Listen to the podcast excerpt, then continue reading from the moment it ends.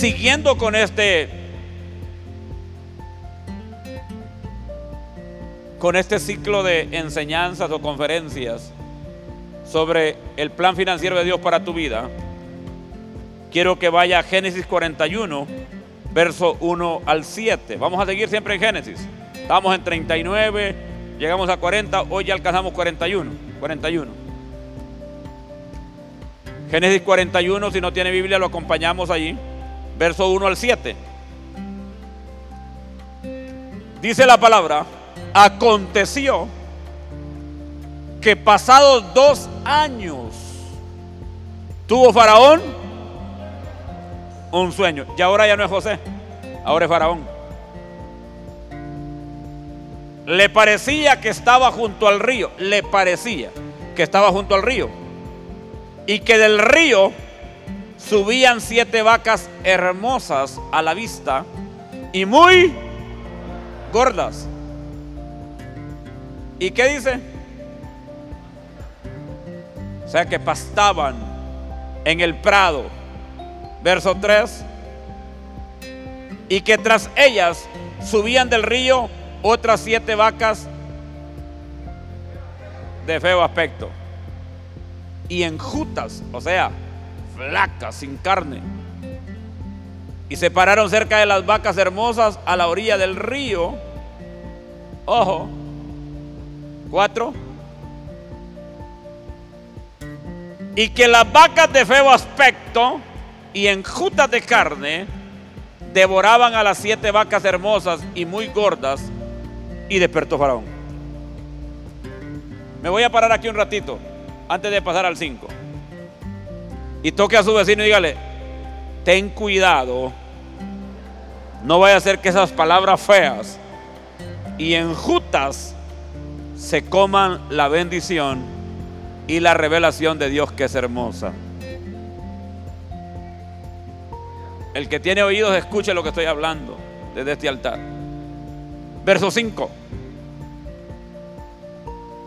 Se durmió de nuevo y soñó la segunda vez. Volvió a soñar.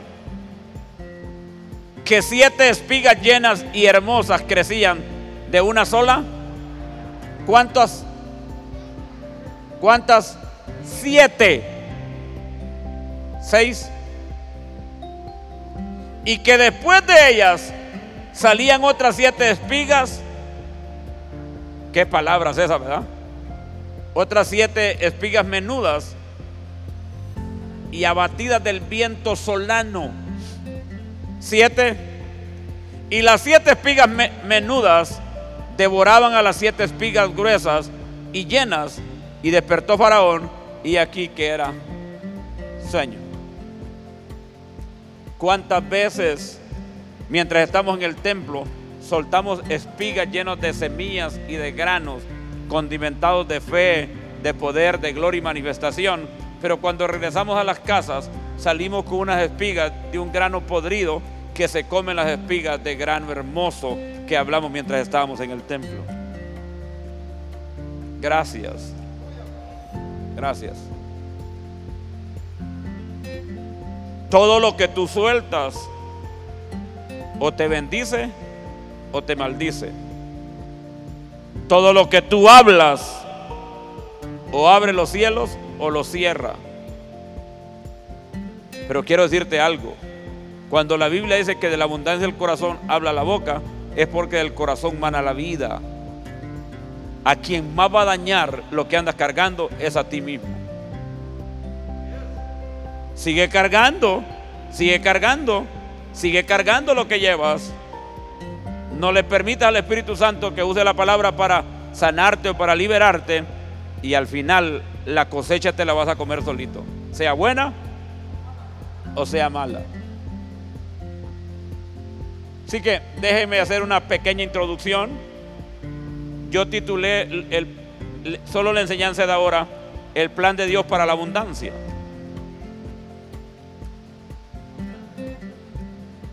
Una cosa es interpretar el significado de un sueño. Oiga, oiga, oiga esto. Una cosa es interpretar el significado de un sueño y otra es recibir la revelación de cómo resolver la situación del sueño. Yo conozco a mucha gente en la tierra que son buenos para interpretar sueños, pero son malos para resolver. Y la grandeza no está en interpretar. Cualquiera puede interpretar un sueño. Pero resolver, mire a su vecino y dígale, resolver la situación del sueño, ese es otro, otros cinco centavos. Y José no tan solo recibió de Dios que habían siete años de riqueza y siete años de pobreza, sino que también recibió la revelación de un plan para que el pueblo no se muriera de hambre. Y ojo con esto, porque aquí es donde viene el código que nos destraba. No se trataba o se trata de qué hacer en los años de pobreza, sino qué hacer en los años de abundancia. Y voy a conectar el miércoles pasado con este. Decía el miércoles pasado que Dios le dio la revelación a José para que le enseñara al pueblo en Egipto en el tiempo de abundancia a vivir por bajo del 80%. Voy a repetir porque esto es para que lo escriba.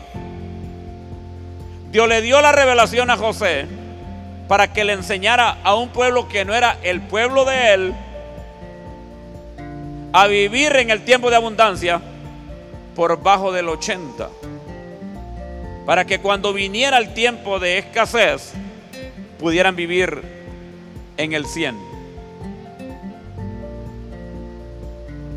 Ahora, aquí nos ponemos como sentados en la misma mesa.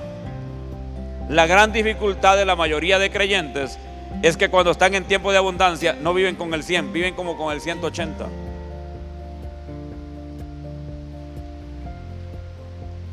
Y cuando viene el tiempo de escasez, no tienen ni siquiera para vivir. Tú tienes que saber discernir cuándo Dios te da pan para comer y cuándo te da semillas para sembrar. Pero dentro del pan y la semilla para sembrar, hay semillas que Dios te da para ahorrar. Pastor, con la situación como está, ¿cómo se va a ahorrar? No, no se trata de la situación, sino de una decisión.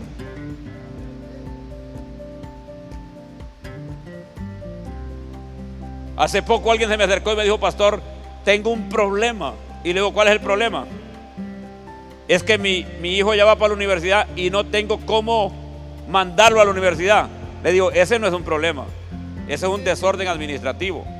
¿Por qué no empezó a ahorrar para su hijo cuando él estaba en la escuela? Para que cuando llegara el tiempo de la universidad tuviera la plata para mandarlo a la universidad. Hay gente que empieza a correr de cómo enterrar al familiar hasta que se muere. Y yo le digo algo, cuando usted quiere comprar un ataúd, ya en el momento que lo necesita, no vale el doble, a veces vale 10 veces más.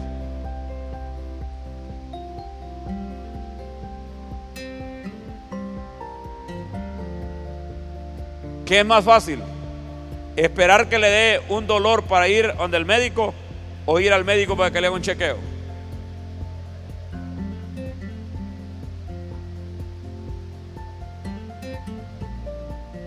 Pero la gente empieza a sentirse, espera sentirse mal para ir al médico.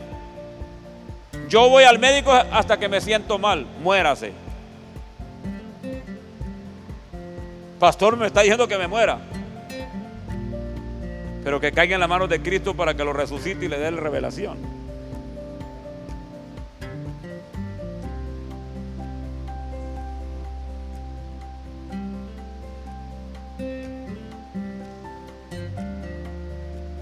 El plan que Dios le dio a José, y es el mismo plan que te da en este tiempo, es para administrar sabiamente la abundancia que ya tienes en tus manos. Diego mío, el plan es para la abundancia. Miren, la gente que depende del diario no tiene problemas cuando tiene poco. El problema lo tiene cuando tiene mucho. Ay, me voy a bajar. Me voy a bajar. El problema de la gente que vive del diario no es cuando tiene mucho. El problema, es no, el problema no es cuando tiene poco, porque sabe qué hacer cuando tiene poco. El problema es cuando tiene mucho. La gente que vive con el diario dice, esto es para el huevo, esto es para el aceitillo, esto es para el arroz, esto es para esto. ¿Cómo lo maneja? Pero cuando le llega al mucho, empieza a tirarlo y en fracción de, minutos no tiene absolutamente nada. Usted ha escuchado a gente que dice, ¿cómo quisiera ganarme la lotería? Se muere. Porque el problema no es ganarse la lotería, sino el problema es cómo administrar. Y no podemos culpar a Dios. La Biblia está llena de enseñanzas sobre administración, sobre inversión, sobre toma de decisiones. Pero todo lo volvemos o muy espiritual o muy religioso. Y usted no puede llegar al pulpero o al supermercado hablando en lengua para que le den la comida de gratis. Voy a repetir esto porque esto, esto es bien serio. Usted no puede llegar a la caja en el supermercado hablando en lengua para que la cajera no le cobre. ¿O si se puede? No pregunto, ¿se puede? Pero sí puede administrar bien para que tenga capacidad de comprar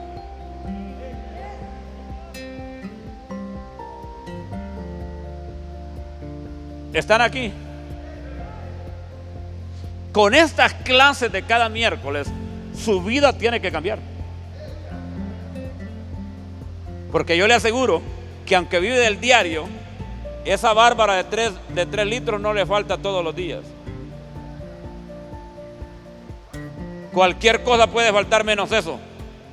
Y si solo saca esa bárbara de tres, de tres, de tres litros, y ahorra esa cantidad, al final del año va a tener una buena plata y también va a tener salud. Porque en su casa se están perdiendo los limones, se están perdiendo las naranjas, pero usted prefiere mejor ir a, comprar veneno para dañarse. Sí, está bien. Míreme así con ojos serios. Sí, está bien. Enójese conmigo. Mamá, y es que no va a haber. Y no le voy a hacer publicidad. Porque si no, si no compra, yo no voy a comer. Y se ponen raros, ¿verdad? Hasta los grandes se vuelven chiquitos.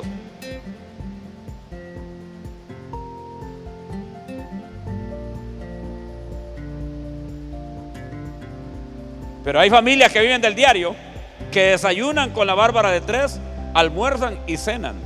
Si multiplicamos lo que cuesta por tres, usted podría tener al final del año cómo comenzar un negocio. Sí, solo dos, los demás no. Los demás toman fresco de maracuyá, de limonada y de naranja.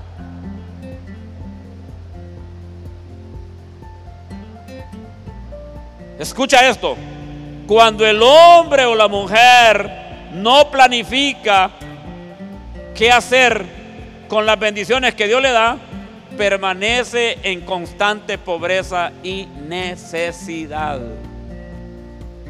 Lo voy a repetir. Cuando el hombre o la mujer no planifica qué hacer con las bendiciones que Dios le da, permanece en constante pobreza y necesidad.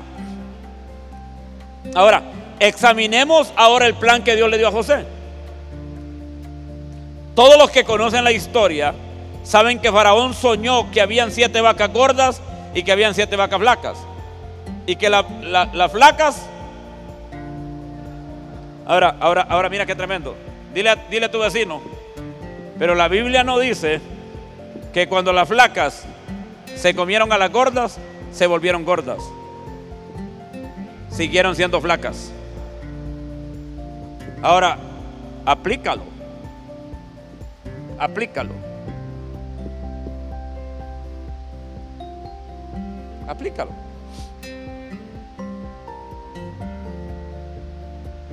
También dice que habían siete manojos de espigas bellos y preciosos. Y habían unos raquíticos dañados. Y los raquíticos se comieron a los que eran hermosos. Y Dios le dio la respuesta y la revelación a José. Dios le avisó a Faraón a través de José que venían siete años de abundancia y siete años de pobreza.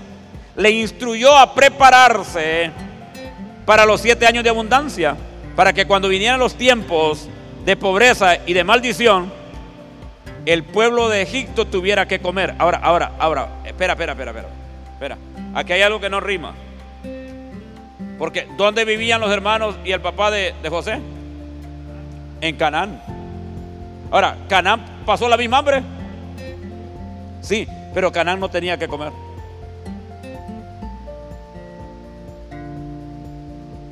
Dios mío, Canaán no tenía que comer. Pero en Egipto había abundancia porque Dios llevó a un José.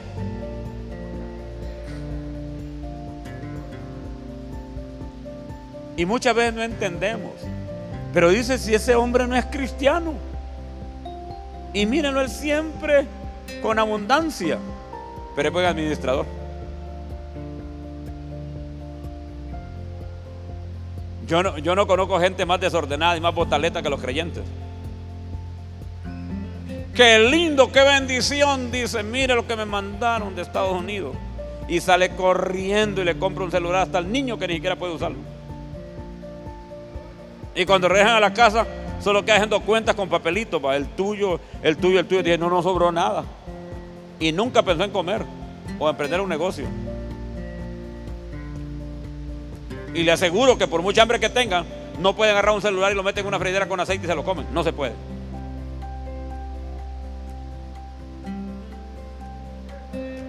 Después quedan con un lápiz sumando las cantidades de los papelitos para ver cuánto era. ¿De qué te sirve? Y ahí es donde las vacas flacas se comen a las gordas. ¿Todavía están aquí?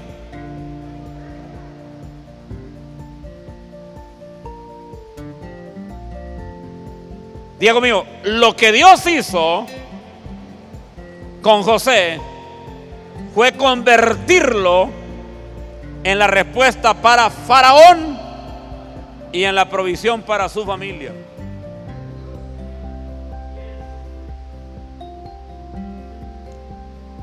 Yo sé que se van a reír, pero no importa. Muchas veces yo he pensado, si el hombre es bueno para administrar, cuando se casan, las arras no deberían de dárselas a la mujer, sino al hombre. No, dígame usted.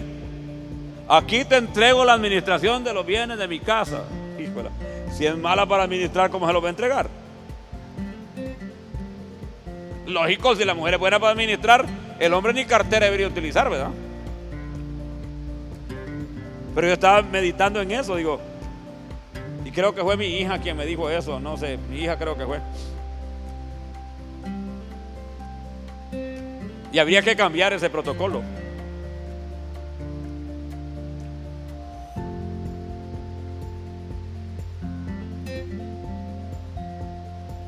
Y aquí viene lo bueno. La iglesia escucha y deja de estar hablando, escucha. La iglesia siempre ha vivido reaccionando. Lo voy a repetir. La iglesia siempre ha vivido reaccionando. Le servimos a un Dios basado en nuestras reacciones. Y dígale a su vecino, si te diste cuenta, el pastor nos está enseñando a ser buenos administradores, no a reaccionar delante de los problemas. Porque Dios no es un Dios de reacciones. Repito, Dios no es un Dios de reacciones, Dios es un Dios proactivo. Dios tiene la capacidad de prepararte para las dificultades. El plan que Dios le dio a José no era para la pobreza, sino para la abundancia. Y aquí te lo voy a soltar. Dios nunca te va a dar un plan para la escasez. Repito, si usted le ha estado pidiendo al Señor, Señor, dame la revelación y el plan para la escasez, no te lo va a dar. Dios te da el plan para la abundancia. Repito, Dios te da el plan para la abundancia. Lo que Dios nos da en el tiempo de escasez son semillas para sembrar. Y mucho lo que hacemos en medio de la dificultad, cuando nos da una semilla para sembrar, nos la comemos y queremos sembrar el pan.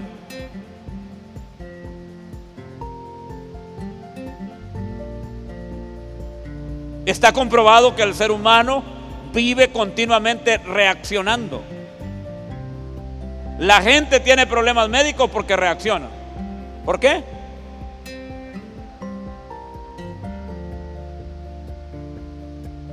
Dígale a su vecino, tú y yo no necesitamos estar en los juzgados, sino llamar a un abogado que nos asesore cuando vamos a firmar un contrato.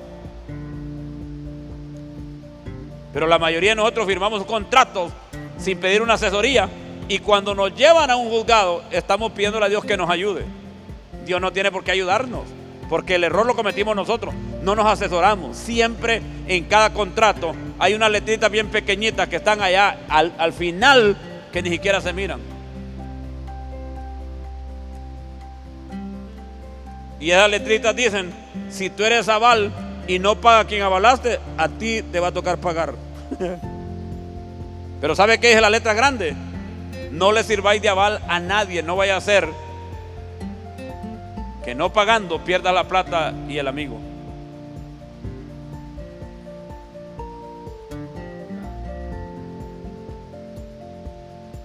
Y eso lo dice en letra grande.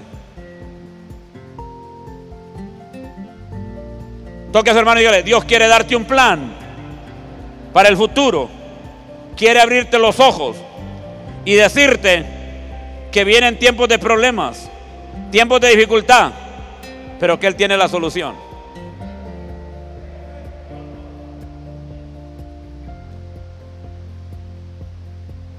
Dígale a su vecino, Dios trae una revelación para nuestras vidas.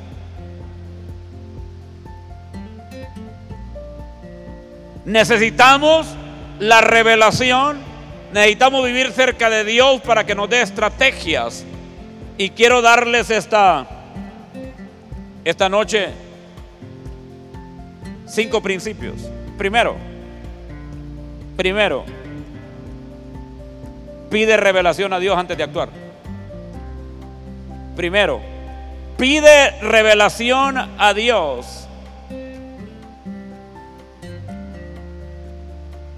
antes de actuar en cada temporada.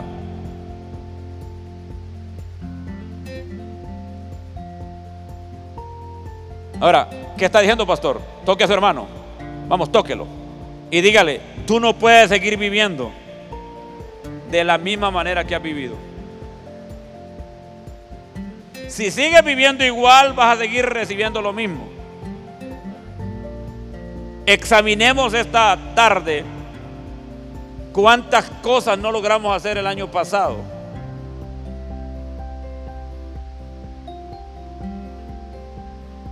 Por falta de revelación. Y perdimos un año completo sin lograr nada, porque no teníamos un plan de qué hacer. Y la vida se va pasando, el tiempo se va diluyendo, cada día tiene menos fuerzas, de repente ya necesitas anteojos para mirar como el pastor. Y si nunca estableciste un plan, te vas a quedar contando los años que no hiciste nada. Echándole la culpa al diablo, a la suegra, al marido, al sistema, a la economía, por lo que no lograste, porque nunca estableciste un plan. Nunca estableciste un plan. Dígale a su vecino, si le pides a Dios, Él te puede dar revelación y sabiduría por adelantado. Número dos, número dos, anticípate a los tiempos negativos que van a venir. Ahora, si yo tengo un plan, no importa cuántos tiempos negativos vengan. Yo no estoy inventando, yo tengo un plan. Dime cuál es tu plan de vida para este año. Bueno, no, no hablemos del año. Dígame cuál es su plan para este mes. ¿Cuáles son sus metas y sus objetivos? Si usted no tiene un plan para este mes, si usted no tiene metas, si usted no tiene objetivos, usted anda dando vueltas en el desierto sin saber para dónde va.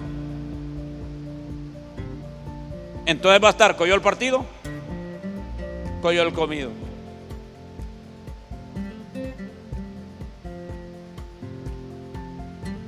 Ya nos comimos dos meses del año. Y hay gente que sigue igual que el año pasado, haciendo lo mismo.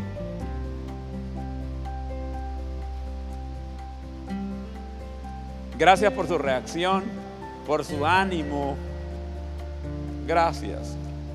Analice qué hizo el año pasado y se va a dar cuenta que enero y febrero hizo lo mismo que hizo el año pasado. Por eso sigue viviendo igual. Y aquí no se trata de ser muy espiritual, sino de ser buen administrador. La revelación se le da al que administra todo bien. Dios no le va a dar revelación a alguien que es un mal administrador. ¿Para qué?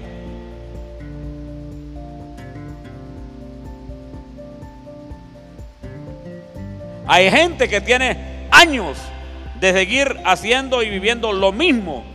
Y ya se comió estos dos meses y sigue siendo lo mismo que ha hecho durante 10 años. Se le fue una temporada con la cual usted pudo hacer un cambio completo, no solamente en su atmósfera y en su vida personal, sino también en sus finanzas.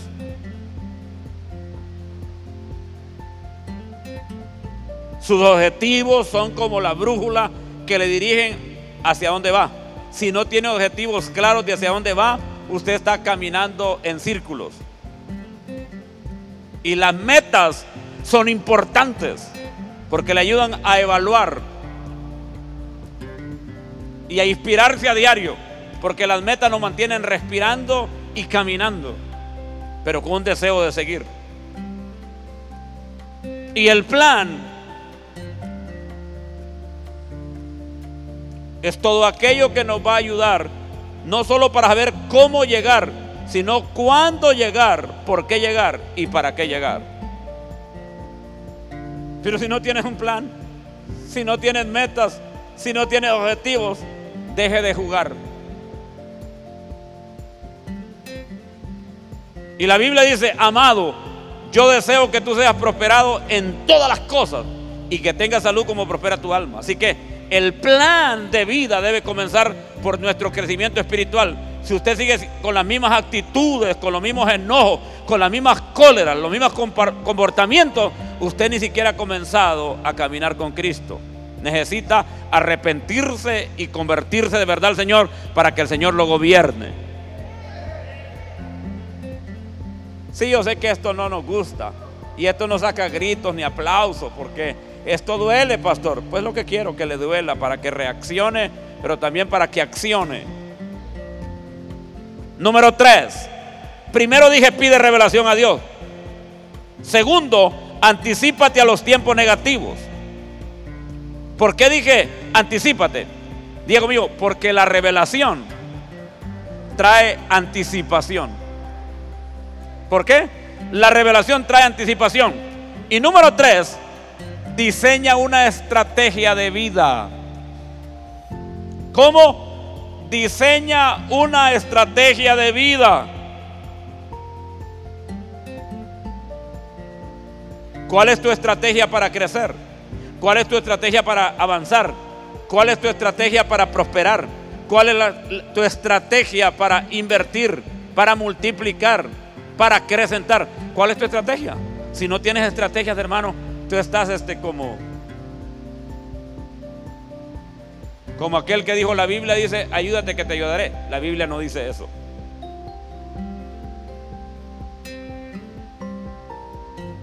Toques hermano y dile, ¿cuál es tu estrategia?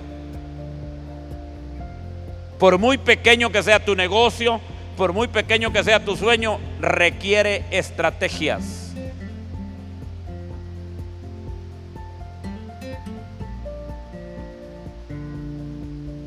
El sábado pasado recibimos este, la clase de actitud con el doctor John Madwell. Y la he puesto en práctica el domingo y fue extraordinario. La puse en práctica el lunes y fue maravilloso. La puse en práctica ayer y fue poderoso. Y la puse en práctica hoy y digo, vale la pena, realmente vale la pena. Si yo quiero que todo cambie a mi alrededor, a mi alrededor, primero tengo que cambiar yo. Y lo primero que tengo que cambiar es mi actitud. Si yo me levanto con una actitud de éxito y de victoria, el éxito tiene que seguirme y alcanzarme. Si yo me levanto con una actitud de derrota, seguro que va, va a abundar la derrota por todos lados. Y esto no es positivismo, porque la actitud tiene que ver con el corazón. ¿Y cómo estás, hermano? Pues ya sabes. Aquí pasando la vida con esta desgracia. Corra, váyase antes de que le vaya a caer ese bárbaro encima. Y le digo algo, si los mensos volaran, el sol ya no estaría alumbrando. Porque los mensos alumbran, abundan. Gracias a Dios que los mensos no vuelan. Pero hay tanta gente diciendo que es cristiana con una actitud tan negativa y tan tóxica, tan contaminante, que usted los mira a los ojos y lo tóxico se les mira hasta por los poros.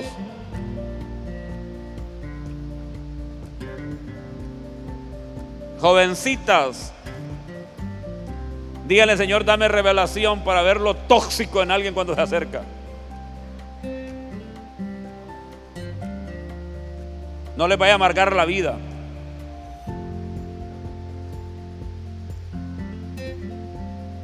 ¿Oyeron o no oyeron? Toque a su hermano y dígale, tú no puedes seguir viviendo sin estrategias. Cuando no tienes estrategias, vives reaccionando constantemente. No sabes qué vas a hacer mañana. No sabes para dónde vas la próxima semana. No sabes qué vas a hacer el año que viene. Cuando Dios te habla, lo hace con una estrategia desarrollada. Dios te dice lo que va a pasar y lo que tienes que hacer. Para vivir en los tiempos de pobreza y problemas bajo el orden divino, no tan solo necesitamos la estrategia, tenemos también que implementarla. Número cuatro. Número cuatro. Implementa la estrategia.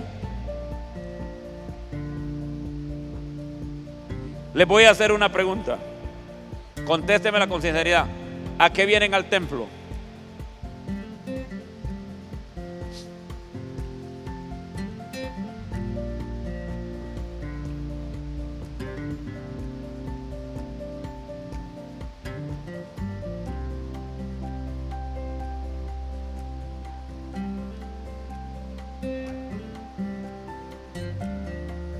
Esa es la verdad del cristianismo. La gente viene a los templos y no sabe por qué viene. No sabe para qué viene.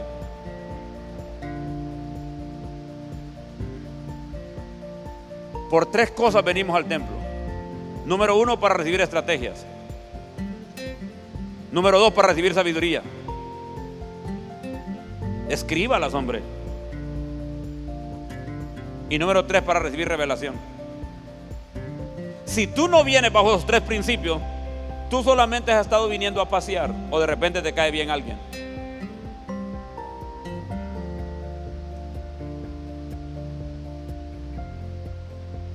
Voy a repetir porque estoy dando todo un plan. Diga, venimos al templo para que Dios nos dé estrategias sabiduría y revelación. Pero ¿sabe cuál es el problema? Que son pocos los que implementan las estrategias, la sabiduría y la revelación. Dice que menos del 0.5% de los creyentes que van a los templos ponen en práctica lo que reciben. Escucha esto, menos del 0.5%.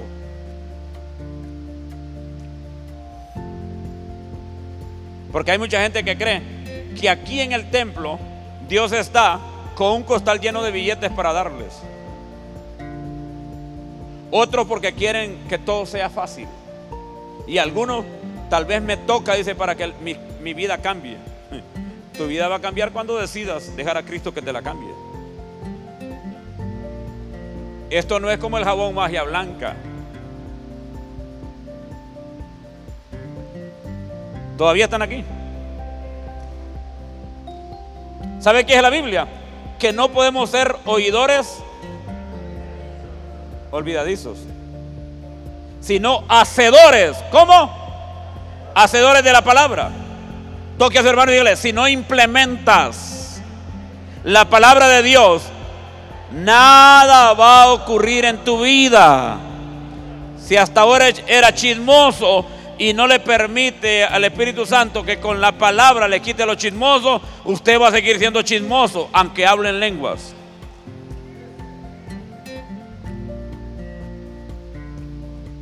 Si usted ha sido aragán, si usted ha sido conformista,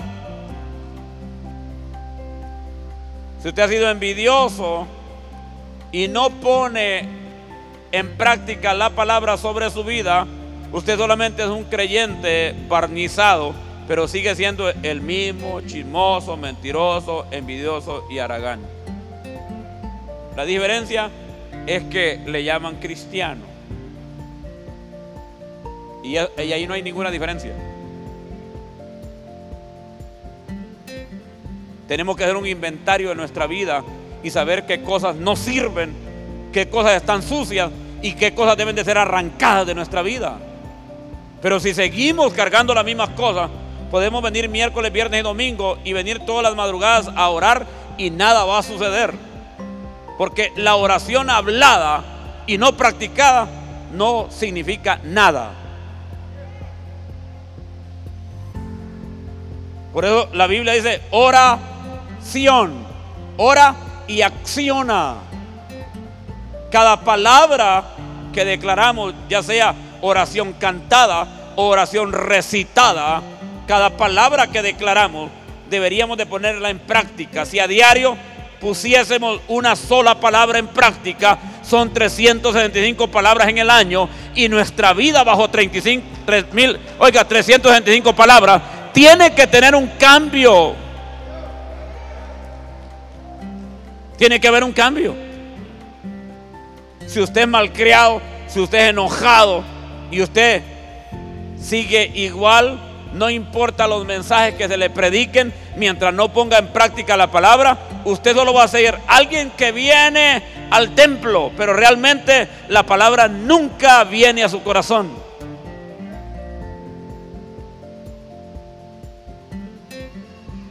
Diga conmigo, estrategias, sabiduría y revelación. Número 5. Este es interesante. Verifica resultados. Verifica resultados. Desarrolla el hábito de revisar y verificar. Si no lo haces, nunca te vas a dar cuenta si estás avanzando o sigues en el mismo lugar. Pregúntale, si eres padre, pregúntale a tus hijos, hijos, ¿cuánto me das del 1 al 10 como padre? O esposa mía, ¿cuánto más del 1 al 10 como esposo? Padre, no tenga miedo preguntarle a sus hijos cuánto van del 1 al 10 como padre, no tenga miedo. Porque sus hijos van a ser sinceros, papá, pues te doy dos. No se preocupe por el 2, preocúpese por el 8 que todavía no lo tiene. Porque a veces somos buenos padres en el templo, pero somos malos padres en la casa. Hay hijos que no entienden cómo es que la mamá en el templo le dice mi vida, amorcito, mi reina, cosita.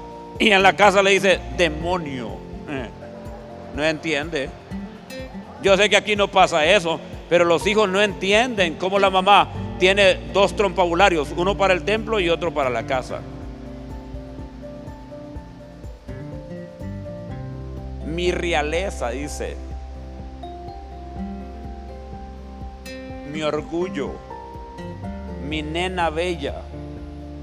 Y en la casa demonio este terrible, que no.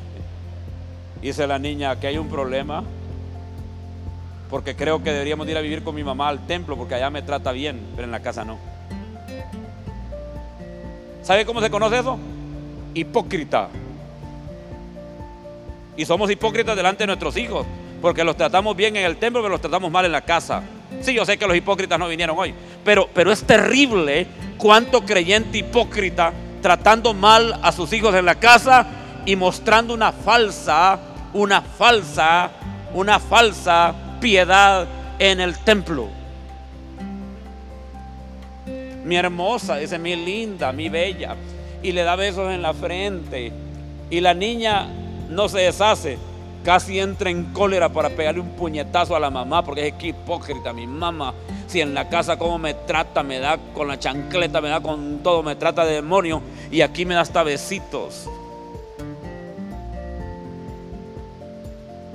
Sí, quédense callados. Todo es permitido, puede quedarse callado.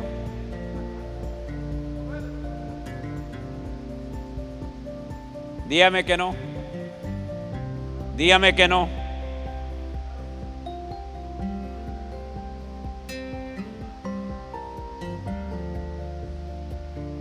Está bien, agáchense.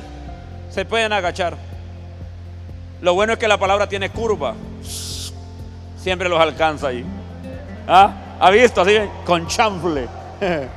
Usted de agacha y la palabra le llega. ¿ah? La palabra lo alcanza. La palabra lo conecta. Y si hasta ahora ha sido hipócrita con sus hijos, entonces pida perdón, pero cambie. Arrepiéntase, pero cambie. Si no todo el tiempo está viniendo al altar a pedir perdón porque maltrata a sus hijos. Eso es peor que hipocresía. Qué bueno, ¿verdad? Diego mío, la palabra tiene una curva al llegar.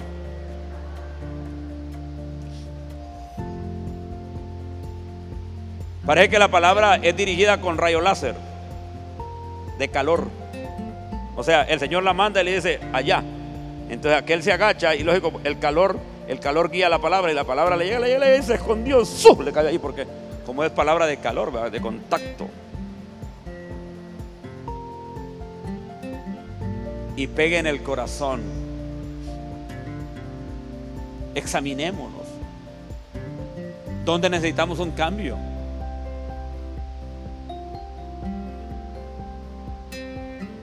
Meditemos realmente. Hagamos una evaluación. ¿Qué cosas en nuestro corazón requieren una cirugía de corazón abierto? Y no para costurarla, sino, ni para remendarla, sino para arrancarla de tajo. Hay que quitarla de raíz, hay que arrancarla de nuestra vida. No podemos seguir viviendo de la misma manera, pretendiendo ser victoriosos, exitosos y bendecidos. ¿Y cómo está? De victoria en victoria. Y falso el hermano. y de gloria en gloria. Y la niña dice, qué mentirosa es mi mamá, dice.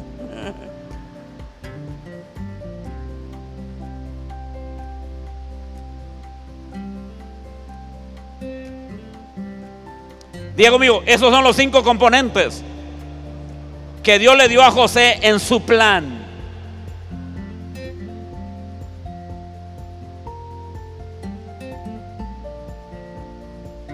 Ahora, escriba eso. Tengo que verificar los resultados de mi vida el año pasado. Hay que verificar cuáles fueron los resultados de nuestra vida el año que pasó. Verifica si lo que dijiste que ibas a hacer lo hiciste.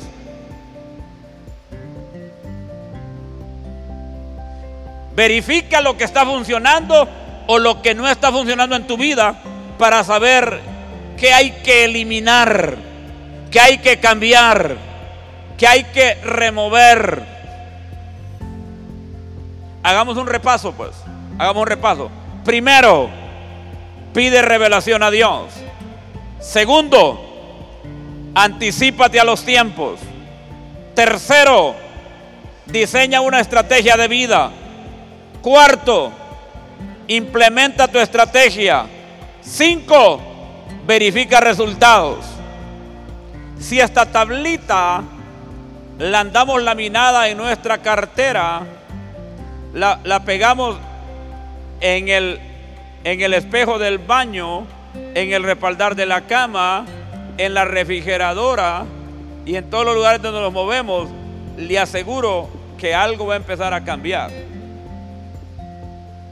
Todo eso es sacado de la Biblia.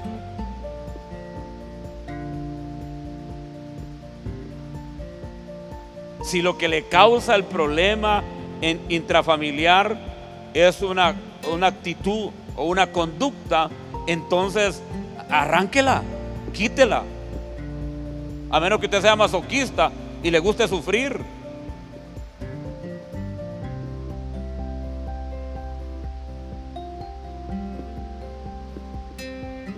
¿Qué les parece?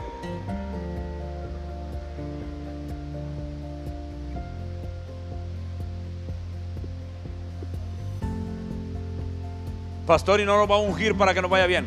Es que de nada sirve que los unjas si ustedes no hacen cambios. Solo se van llenos de aceite nada más, pero nada va a suceder. El aceite funciona cuando yo decido hacer cambios adentro. Porque la unción de Dios acompaña los cambios que tú haces, no las actitudes malas que tienes.